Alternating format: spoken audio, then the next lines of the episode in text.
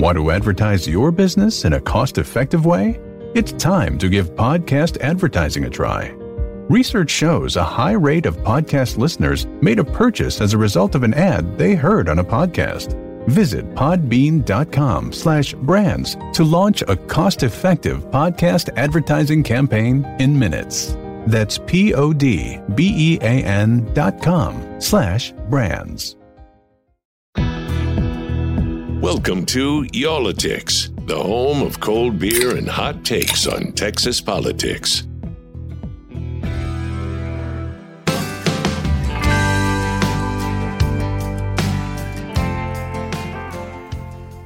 All right, uh, we are back, and we have a special episode for you today. Thanks everybody for uh, downloading once again and taking a listen to us. Jason Wheeler here with Jason Whiteley, and uh, Jason, I have uh, cracked open a, uh, a new one today, and uh, you've probably had this from the Bishop Cider Company. Mm. That's in Dallas, right? It is. That's off of what industrial or what? I don't know what the new name of the place is. yeah, yeah. And I'm having the, the design district, and I'm having the Texas tea. Have you had this? Man, Dang, man, you, you always show me up. I'm having, uh, I have not had it. Is it good? Is it tea or it what is, is it? It tastes, no, no, there, there is a caveat here. Uh, it, this is the black tea and lemon flavor. Um, and, and I will give the caveat in that you really have to govern yourself with this. And, and you know, we like to promote uh, responsible things here on this uh, uh, podcast. And this one, you can, especially if it's warm outside, you can put away quite a few of these and not realize it because it tastes mm. like tea. Pro tip, huh? A little Pro Texas tip. tea. What do you have? Yeah, it's it's it's eight a.m. So it's okay, man. You can have what you want at eight a.m. No problem at all. Uh, Breakfast. I, am have yeah. I'm I, I, don't I need to go back and, and get some more Texas beers. I, I have a, a, Japanese beer. I had sushi the other night, so I bought some of these Sapporo. Well, you know, I, first of all, that's a good one, and secondly, uh, you, you, know, you're a, you're couching it for me, man. It, no, it's it's you're you're this, you know, you're a high paid globetrotting guy. I mean, you've been to Japan many times, and and no, in my mind, no. It, you, how many times have you been to Japan now? A couple times. Okay, that's couple times a couple so times more than most people. So you know, we'll let you have the Sapporo there. That's um, wow. I, one of these days, I aspire. To yeah. that. I'm just having a little lowly Texas tea from little lowly Dallas. Um, well, l- let's talk about something that I guarantee you all of our listeners have probably seen scrolling through their Facebook pages. Yes. Or Twitter. Or on TV, or on even. Instagram, or on TV, or TikTok, wh- wherever you are. I guarantee you, you have seen an ad, most likely from the Lincoln Project. Mm-hmm. Have you seen these? They yes, and and if you have seen one of these and you're not sure if it was from the Lincoln Project, these are unmistakable. They are you know punch the other candidate in the face tough ads uh, that don't they don't pull any punches and they turn them around fast and they have one target and one target only, and that is President Trump. Yeah, these are the morning in America things we saw with sunrises over dairy farms and stuff like that with Ronald Reagan. This, mm. this is cutthroat. Why is it cutthroat?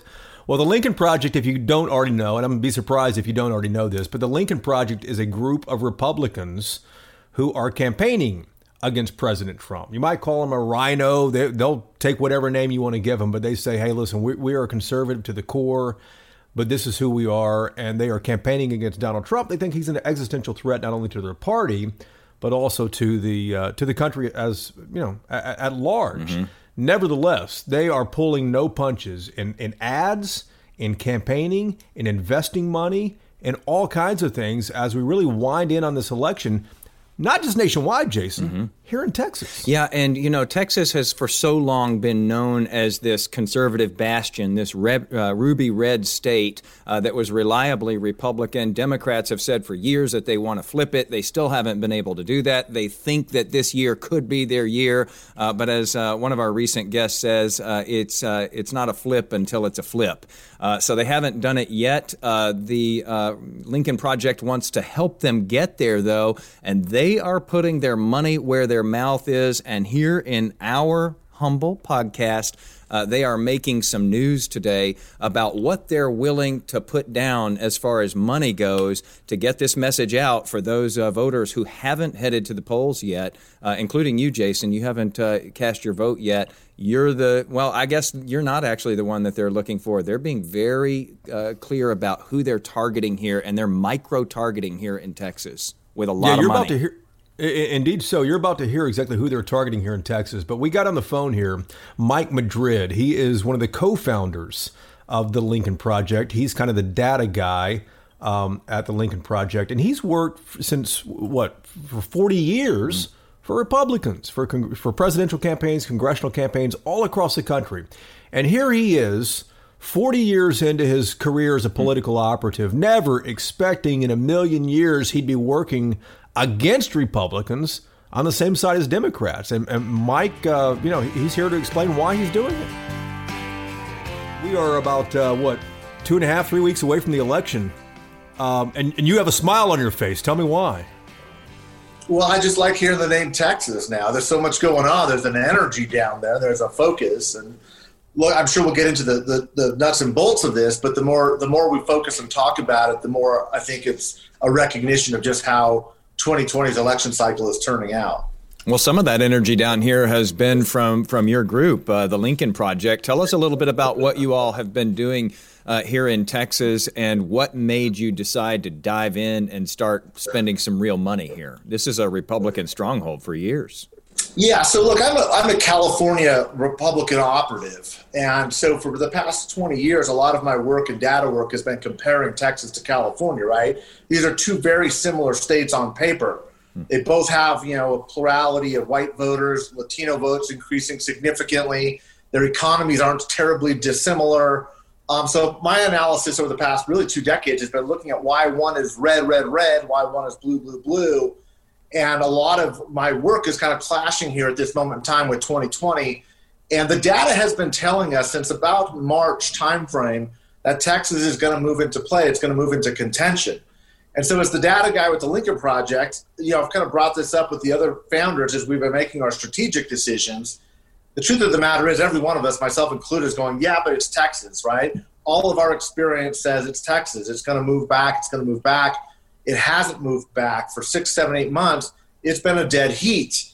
And so the answer then becomes why. And as I've been looking closer and closer at this, it's been more and more difficult to just ignore it and write it off and say this is Texas. I mean, it's in play. It just is. It doesn't necessarily mean Biden will win, but the fact that we're here two weeks out of an election and the president's spending money in Texas and he's got surrogates in Texas and the Lincoln Project is in Texas, Beto O'Rourke and the Democrats are doing what they're doing in Texas means that there's something very, very real happening uh, down in Texas. Mike, last week or uh, so, you guys spent, I think, a million dollars on an ad buy. Uh, quite a few people are spending money here. Does the Lincoln Project have any more uh, ad investments planned for this state in the remaining uh, days and weeks? Yeah, that one million wasn't for the entire uh, spend. That one million was just for one week because we were going to go in at that level, probably higher. Um, so yes, what we're look, we've been spent. By the way, that million was we spent a million before that. We have been in Texas. We've been very quiet about it because we've been looking at it and doing our analytic work and seeing if it's worth making the investment. And like I said, sometimes in a campaign, you, you, almost kind of prefer that if the numbers would come bad, it will give you an excuse to say, ah, let's take this money and go back into Wisconsin. Let's go, let's go work in the tea in Pennsylvania. Let's go into Florida but but Texas won't turn away, right? It's like you kind of want it to give you bad data, so it'll help us focus our resources. No, Texas is saying, come on down. I mean, the Republicans here are moving. We got nine to ten percent of Republicans that are saying we're voting for Biden. That's the only way you get to the polling numbers that you get as consistently as you get. Is there's a lot of white collar high educated tech workers and Republicans in the suburbs. These are Republicans. Saying, wait, wait, Mike, you said nine or 10% of Republicans in, in Texas are voting for Biden? I haven't seen those yeah. numbers before. Yeah, we're not only seeing those internally, but every public opinion poll is showing those numbers, those cross tabulations. If you look at the cross tabs, look, it's kind of it is shocking at first, but think about think about this. You can't get to you can't get to dead heats in Texas unless you're losing, deteriorating with Republicans. You just can't. And so, to but but here here's the deal. the Texas Republicans are losing suburban Republicans, specifically women. Okay, these are college-educated women. A lot of them are working in the high-tech workforce. Culturally, they've had it with the party. They're like, "I'm done. I can't do this Trump thing anymore. I'm checking out." That's about that's the 10% that we're getting to. Where the Lincoln Project is going to be focusing on is what we call deep MAGA country. We're going hardcore into rural Texas to peel off just one out of 25 one in 30 of these Republican voters to say, let's, let's make a vote for your country over your party at this moment in time. And if we're successful with that piece, we think that we can uh, move Texas, at least for this election cycle, out of the Republican column and towards a better, more healthy way to kind of govern the country. All right. So, how do you grab uh, Republican voters in that sea of red? That if we, you know, break up the counties in Texas, you look out there and you just see the sea of red counties, uh, election after election. How do you reach those voters? How do you get that one out of 25 Republicans to to turn uh, and and decide to vote Democrat or decide to just not vote not at vote. all? That's a great question. So let me talk about the message. There's really two message points that we know quantifiably have worked. First of all, the COVID message uh, it's not working with all Republicans, but there are enough Republicans that believe in science uh, that we can peel these numbers off just on that data point alone. Got to remember, in the summer, when the numbers started going south and Abbott was kind of turning his back on science and Trump was pushing him to do the same, you saw Trump's numbers really fall to uh, the lowest levels of his presidency. You also saw Abbott's numbers drop. You saw Cornyn's numbers drop. There was an overall souring on the Republican brand.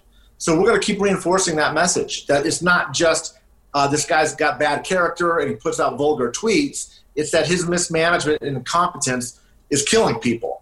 And people recognize that, especially with this older demographic, of which Texas, like most Sunbelt states, has a significant overrepresentation of seniors 65 plus. That older vote is hardcore Republican base. Okay, no Republican has ever won the White House without winning the senior vote, 65 years and older. Uh, right now, Biden is winning that by about 12 points. So we're going to keep doubling down on that message because Texans know what a COVID pandemic looks like. It's not like some of those areas of the country that haven't been hit. So COVID's the main message. But the other is we found tremendous traction with the derogatory statements that the president made about our military members, hmm. military service. And so we're going to be hitting very, very hard on that Atlantic story and some of those comments he made about our fallen soldiers being suckers and losers.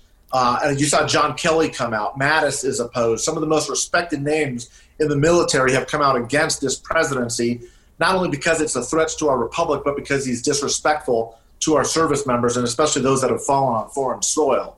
So that that look the, the veterans message, our troops, that speaks to every coalition, every every component of the Republican side of the aisle. There's not one segment that isn't very strong pro troop. And so we're going to be driving that message home very, very strongly. And we think we get to the numbers that we need to. Yeah, of course, uh, Fort Hood in Central Texas, Fort Bliss out in El Paso, the, the, the large contingent in San Antonio as well. Then Wichita Falls has uh, a group up there. So a lot of veterans here. But Mike, uh, you know the numbers well. You're the data guy for the Lincoln Project. But in, in 2016, Donald Trump won Texas by nine points. That's the slimmest margin in the last 20 so uh, years. We've heard about demographics, and you know, 20 years I've heard about demographics changing in this state. But every Republican insider I've talked to, everyone, everyone that, that I really respect and, and, and look at for data says he's still going to win probably, by about five points or so. It'll be you know half of what it was last time. What do you say to those folks? Do you think that's that's the case, or do you think it's going to be slimmer than that? I think that he might win as wide as five, but the bigger point is this: tactically, the president, the Republican president of the United States, has to defend Texas two weeks out of the election. So tactically, why would we not be pressing the case and forcing him to fight on his strongest base of support? That tells you everything you need to know about how he's doing in Iowa and Wisconsin and Georgia and Ohio and Pennsylvania and Florida and North Carolina. This president's in trouble. I mean, let's be honest about it. This guy's in deep, deep trouble when you're a Republican defending Texas. Now, having said that, we're not into moral victories at the Lincoln Project. We're into victories. So there are there is ample evidence to suggest that Texas is absolutely in play. Yeah, it's true. Trump won by nine, but you know, uh, uh, McCain won by 16. Okay, and, and Romney won by 11. Uh, Beto O'Rourke loses by two and a half to Ted Cruz. That's called a trend line. Okay, the numbers are moving, and it, it predates Trump. He just he just put his foot on the accelerator and is moving these demographics. Incidentally, the, and, and, as a Republican, when I've looked at Texas, I've said the same thing because there's no way the Democrats don't understand Texas. They've always counted on the Latino vote, on the Hispanic vote, as the demographic change that they're talking about. That's not what's turning Texas bluer. What's turning Texas bluer is they're attracting, Texans are attracting a more college educated, sophisticated, high tech worker to the economies in Austin and Houston and Dallas and its suburban periphery. It's white voters that are changing. 10 years ago, the difference between California and, and Texas, as I mentioned, I've done a lot of work on this, has been white voters. In, in California, half of white voters are very conservative, the other half are very progressive. It's directly correlate to how educated you are. In Texas, as they're growing this new Silicon Valley type economy, you're seeing more educated workers move into Texas and they're bringing their politics with them. So 10, 15 years ago, if you said white voters in Texas, overwhelmingly conservative Republicans, not just Republicans, conservative. It's now getting to 50-50, just like California. That may scare some people, but that's that's the real demographic reality is it's not Latino voters that are changing Texas, it's white college educated voters that are changing Texas. Okay, so now that we're up to speed on the demographics here, we know what the issues are in this election. Uh, what is it that you think Joe Biden, I mean, the Biden campaign just dropped $6.2 million in this yeah. state, which is a yeah. huge spend by a Democratic candidate yeah. coming down the wire like this uh, toward Election Day. What is it that Joe Biden hasn't done or needs to do or should do in Texas if he were to actually try to flip this state? Is there is there a weak spot? Is there something he hasn't gotten to? The biggest weak spot uh, is whether or not you're going. There's two. There's two things with the same demographic we haven't really talked about right now, and that is the Hispanic vote. Okay. Now, I, I did. I worked on George W.'s campaign back in 2000 for president. Did independent work on the 2004 race. We concentrated very heavily on Hispanic voters. Uh, Texans, Texan Hispanics, of course, are a little bit different. You make them a little different down in Texas, the way you make everything a little different down in Texas, right? All good stuff. But here's the thing there's going to be a record turnout of Hispanic voters nationwide. It will be the first time in history that Hispanics surpass black voters as the second largest ethnic voting group in America, right behind whites. Texas is going to be a central piece of that. You're already seeing this overwhelming uh, turnout numbers in your in your state, a million on the first day of early voting. I mean, those numbers are astronomical. The question is, can Biden get that vote, the Hispanic vote, by more than 33 percent? If more than 33, I'm sorry, yeah, if if 33 percent or less stay for Trump, Biden can win Texas. Okay. If those numbers, if Trump gets up to 35, 37 percent, it's going to be very, very difficult. So the hmm. key for Biden to win Texas is he's going to have to make a strong concerted persuasion push to Hispanic voters. They're already going to turn out. They already are. The question is what we call how much of a break is he going to get? Is it going to break Biden's way to the tune of 67%? Is he going to hit 70%? If he drops below 67, hit 65, probably not enough to get there. That's going to be the determining factor. Mike, um, I get emails from both campaigns every day, inundated with them, and and I always look at the Trump campaign because I'm always curious if if they are planning any visits here with Eric Trump, Donald Trump Jr., Ivanka, anybody, and they haven't planned a single visit here. So I'm just I'm just curious, you know, why you think they need to defend this if if they're not actually planning a, a single rally or a conversation or a fireside chat or anything? They don't seem like they're actually you know worried about losing Texas.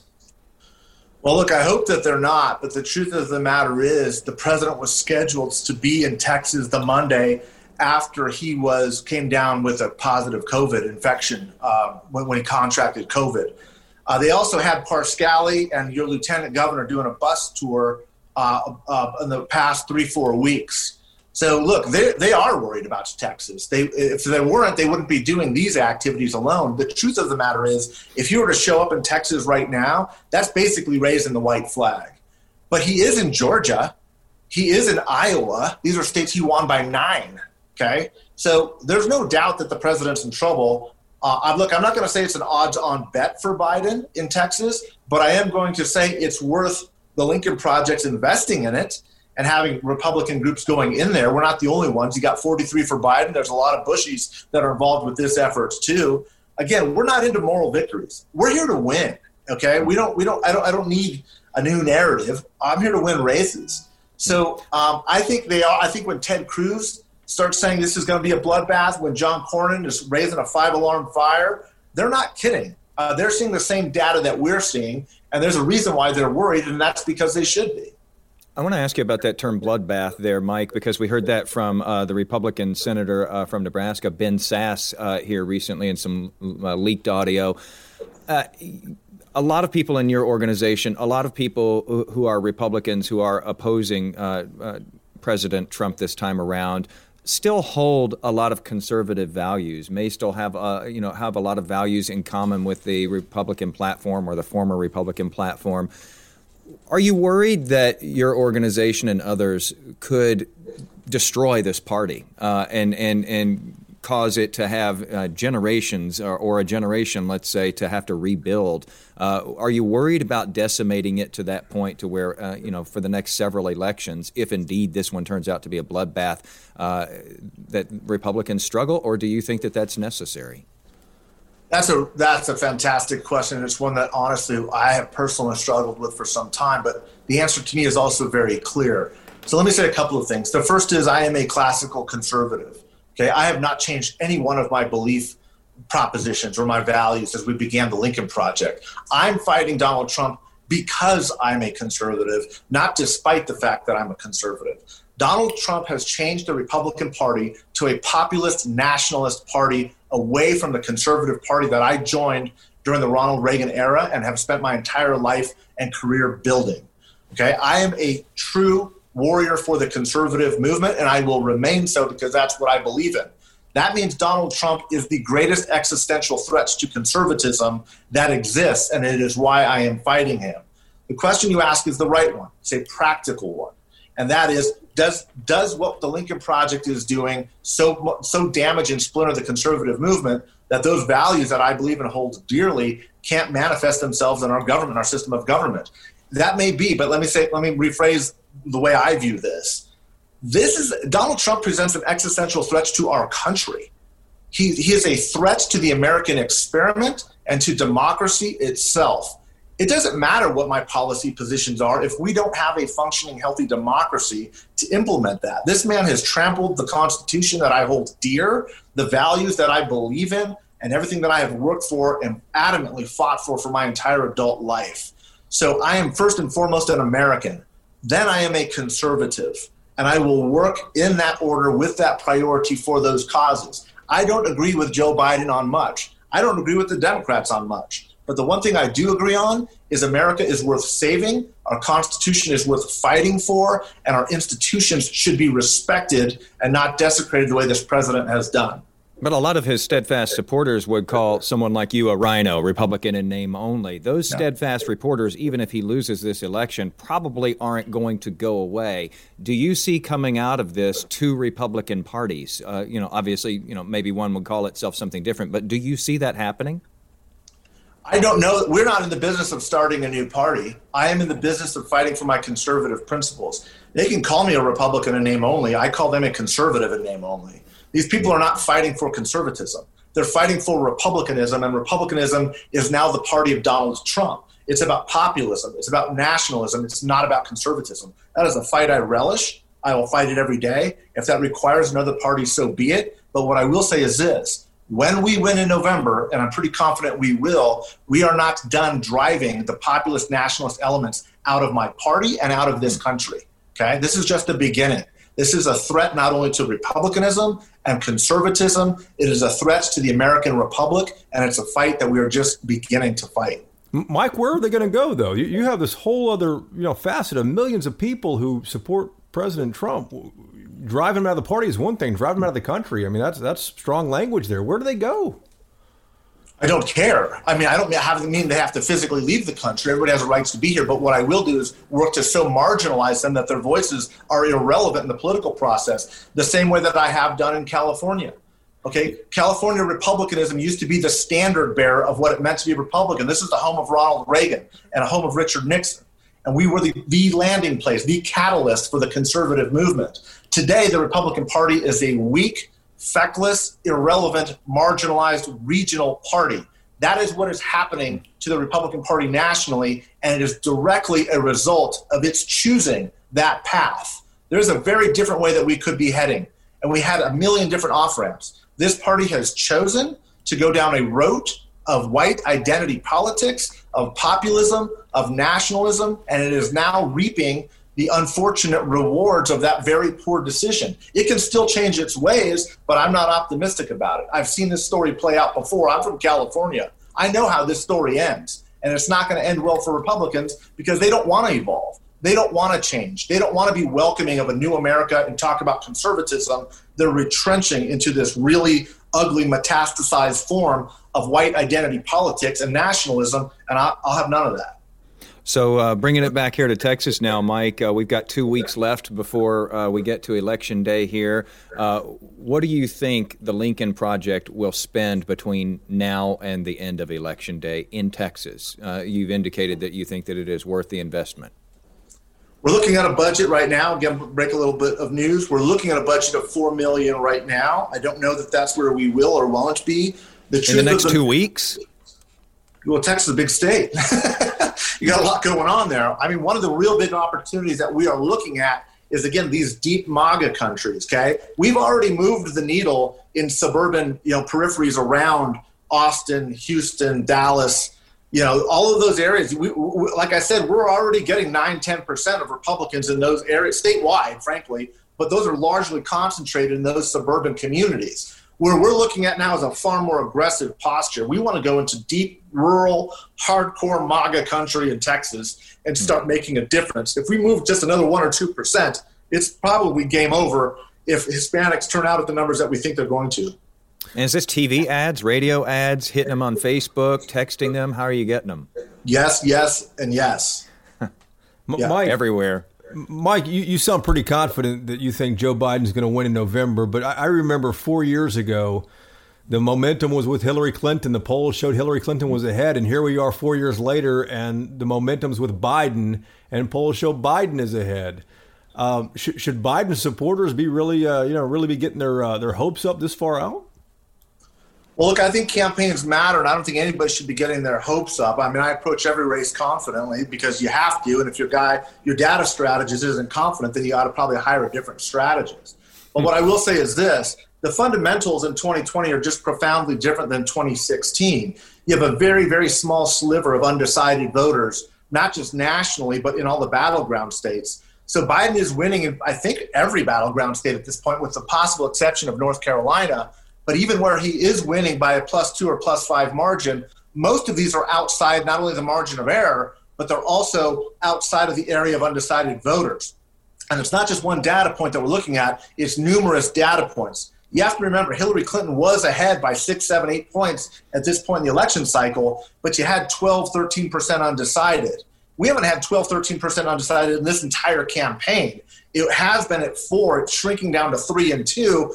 And again, 30 million people have already voted. That's 20% of the voters have already voted at the lowest point of Trump's election cycle. So those numbers we know mathematically are going to break decidedly Trump. The question is can Donald Trump throw a Hail Mary pass and connect and change the voter model by 10 or 12 points? That's never been done before in American history. I'm not saying it can't be done, I'm just saying it's never been done. So we'll wait and we'll see and we'll run as hard as we can all the way to the end. But I feel good about the fundamentals, not making any predictions, but I'd rather be Joe Biden than Donald Trump at this point in the race. Mike, uh, you, know, I, you for many years you worked for Republicans to help Republicans, and, and I'm just curious: Do you ever just you know kind of shake your head and think, "Wow, here I am. Uh, I'm I'm opposing the Republican president for reelection. I'm doing everything I can to help the Democrat win here." If somebody had told you 15 years ago you'd be doing this, you probably would have uh, laughed in their face. If somebody told me, "Yeah, just three years ago I'd be doing this," I would have laughed in their face. Listen. I wake up and I experience heartbreak every day. There's something very tragic about working for 30 years of your adult life all over the country in congressional races, Senate races, and presidential campaigns for a party and a cause that you believe in with your entire being. But again, I'm an American first. and the threat is very, very clear. So, as, as difficult as it is, and, and the many, many, many friends and personal colleagues uh, that I have lost, do I lament that? It hurts. It hurts deeply. But I have not for one second hesitated to do what's right for my country, and I would do it again in a heartbeat. Mike, you talked about moral victories. You're not into those, and you talked about potentially spending four million dollars in Texas. I want to ask you about the the Lincoln Project's ads because these are particularly brutal ads, and and they they go after uh, Trump in a way that Democrats haven't gone after a Republican in my lifetime. Can you talk about about that? I mean, you know, I think Michelle Obama. When they go low, we go high. When they go low, you guys go lower. It seems like. I mean, am I wrong or what? No, look, you're right. I'm, I'm gonna look. I, I've learned a lot in this process, and the one thing I have learned is Democrats and Republicans fight differently. And the way I explain it is this: is Democrats try to win policy debates in order to bring people over. Hmm. Uh, they they want to be right. Republicans just want to win the race, and we approach things very differently. And neither is right, neither is wrong, but it does explain the difference between the way strategists work and operate. So that's a big part of it. Look, none of us relishes the, the what we're what we're doing here as a, a way for democracy to get healthier and better. But you also have to fight the enemy where he's at. Hmm. If he's going to go low, we're going to go low and meet him down there. He's going to go to the gutter. We'll put on the hip waders and let's just have a battle down in the gutter. Let's do it. Let's dance. You know, the Democrats don't seem to be able or willing to do that, and for the moment, that's hmm. fine. Like I said, we are we are fighting this fight the best way that we know how at the at the place where he has brought uh, the debates to. You can't be aspirational when the person you're trying to defeat is is cynical. So we're going to meet him where he's at. We're going to fight him on the ground that he's chosen, and we're going to fight him the way that we know best. So, um, like I said, do I think that what we're doing is a healthy way for us to practice politics? No, but let's be honest. We, our democracy is not in a healthy place. We are not in a good place. Is it because of Donald Trump? No, not exclusively, but he's absolutely exacerbated the situation. And we think you got to fight the enemy on the ground that he's chosen. We're more than happy to do that. I think we've been very successful to this point doing that. But Mike, do you guys have like producers and editors working shift work, just sitting there waiting to cut these ads? Because it's amazing. The president will say something controversial, and like an hour later, there's an ad. Well, there ain't nobody waiting. I'll tell you that right now. They're working constantly. We have seven mm. crews working and editing. Mm. So some of them are taking stuff immediately. Others are working on ads that are coming out in 48 hours. Others are working on ads that will coming out next week. So we're constantly working in rotation to make sure that we're responding immediately to the president, driving the narrative in two days, and then also setting up for a longer narrative uh, within a week's time frame. So yeah, this is not just two or three people, you know, that we're overworking and not allowing to sleep for months at a time. It's a very sophisticated operation that we recognize would have to be done differently. Look, love us or hate us, the, the Lincoln Project has redefined the modern campaign. We're driving the narrative at the 30,000 foot level, but we're also responding immediately to what is happening with the President of the United States. And in many ways, we've just kind of outdone Trump's techniques with what he was able to do in 2016. We've done it by a factor of 10. And what it's allowed us to do is concentrate and, and limit and what we call bracket in the business his communication strategy. So what he's saying is extremely limited because of our response and because of the attention that we get with our content. And it's limited this unlimited megaphone that he's had and enjoyed for the better part of three and a half years. Mike, we'll look for some of those ads, man. Good to talk to you again and uh, appreciate the insight on what you guys are doing. I love visiting with you guys. Love to be back if you'll ever have me again and uh, keep in touch be safe next couple weeks. A lot of activity down in Texas. So let me know what you're hearing too. I'd love to love to hear what you guys are hearing.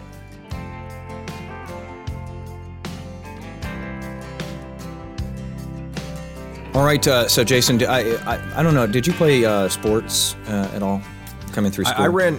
I, I, ran track and cross country because there was a, uh, a girl on there that I really liked and wanted to get to know. So she ran track, so I joined the track team. But she turned out to be a faster runner. Uh, much faster because uh, she I, ran away I never from went you. Out, I never went out with her. Yeah, she got the hell away from me, man. Way away. That was not a setup question, by the way. There, you know, for, for as much time. Why were you asking me that? No, yeah, for, why were you asking me for that? For as much time as we spend together, there are many things that I still do not know about you. And, and yet, I am astounded over and over again at how much we have in common because I ran track too. really? Yeah, and in fact, you know, among other things, I ran track, and that was the exact thing I was about to talk about. This is bizarre. Uh, we really don't. We really do not plan anything in this podcast. Believe me, it's very loose. Um, so you know, here in you know in track terms, we are in that home stretch, that that horrible. Uh, dreadful uh, point of the race where you are running along. I don't know if you hated this as much as I did, Jason. I hated when I could hear the crowd.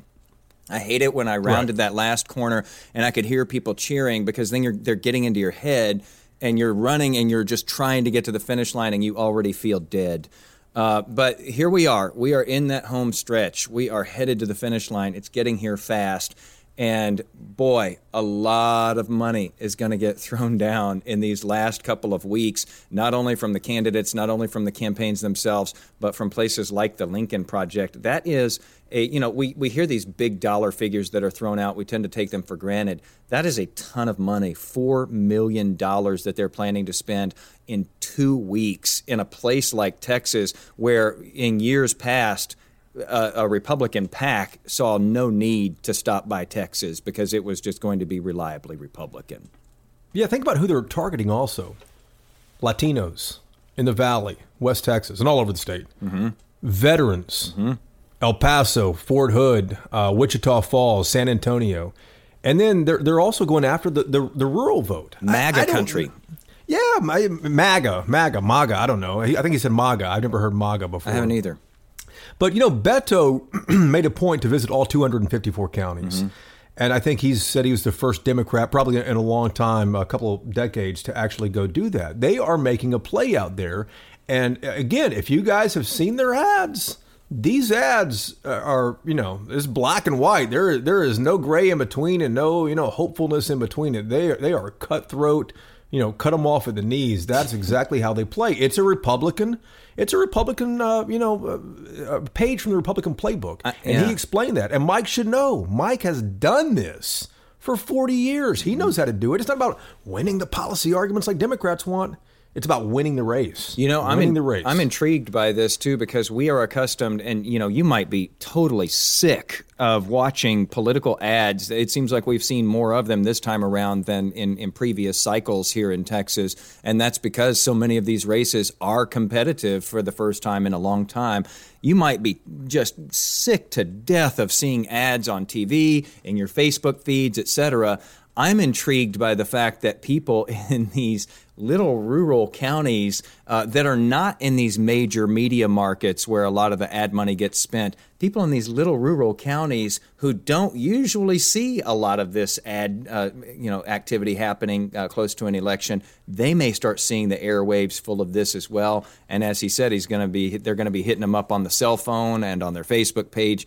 Uh, in addition to that, so I, I find that intriguing that people who normally are just not really talked to a whole lot uh, in terms of advertising are going to be hearing a lot in these last two weeks, Jason.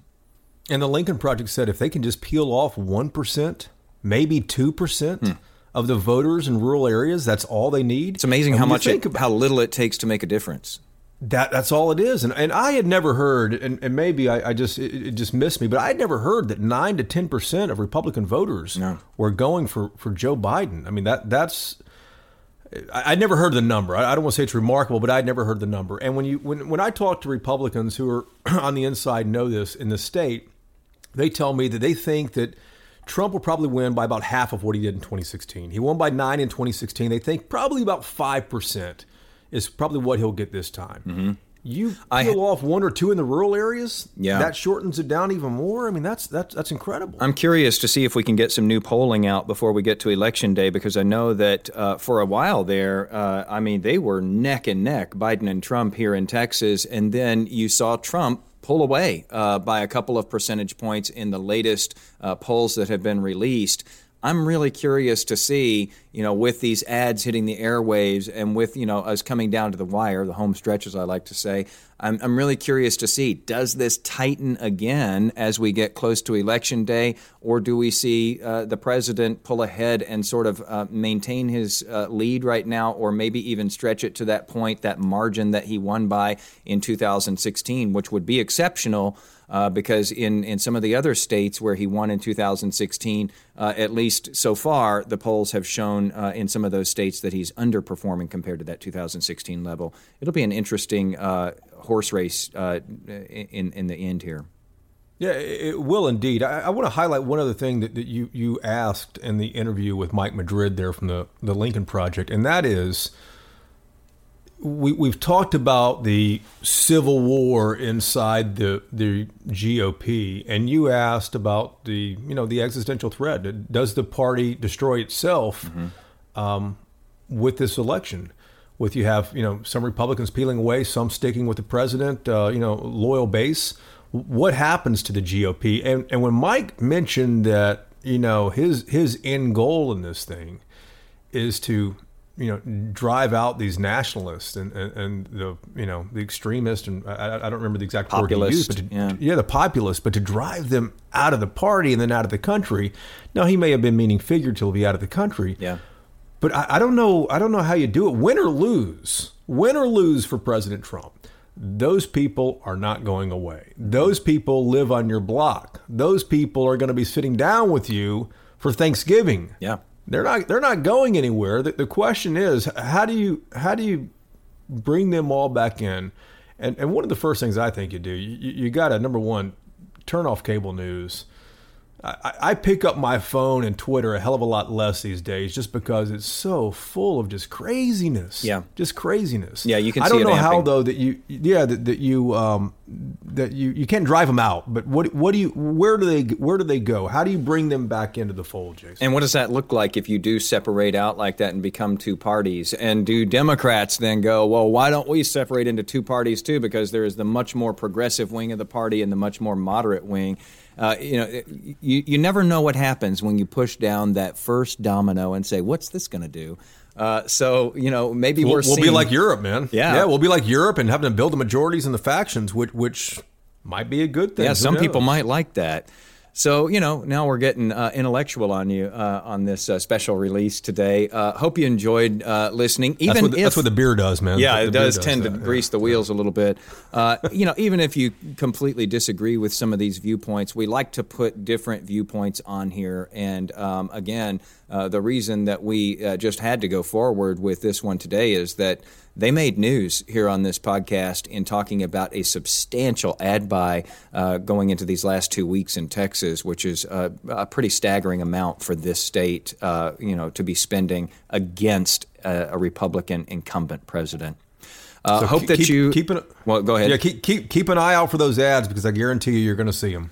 And uh, hope that you enjoyed it. Again, even if it doesn't match your own beliefs, we try to cover it all. We try to run the gamut here uh, on Y'all-itics. And we are back next Tuesday with another episode when we will be seven days out from election. And I say we'll be back next Tuesday. We might be back before then. We don't know what pops up between now and then that might necessitate uh, another special. But uh, please uh, uh, subscribe to us so that you get these as soon as they're released every time. And as always, thank you very much for listening.